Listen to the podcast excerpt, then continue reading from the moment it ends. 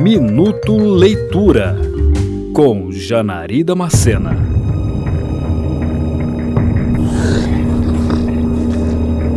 Imaginem uma entidade existente em outro planeta, em outra dimensão, ou mesmo plano de existência diferente do nosso, mas com poderes indescritíveis que podem gerar alterações e influenciar a mente de pessoas mais sensíveis na humanidade.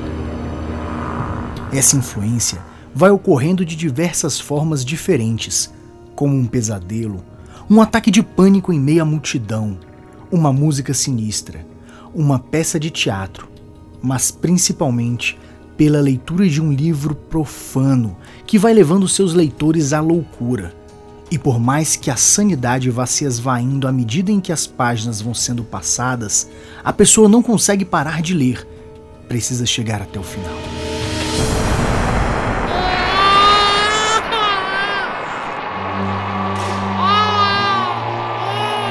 Pois bem, essa é a influência exercida pela entidade chamada de O Rei de Amarelo, que foi criado pelo escritor norte-americano Robert Chambers e publicado em um livro de contos de terror em 1895, sob o mesmo nome da criatura. Esse livro é tido como uma das maiores influências para os escritores de histórias de terror e hoje em dia é citado em muitas histórias, séries de TV e quadrinhos.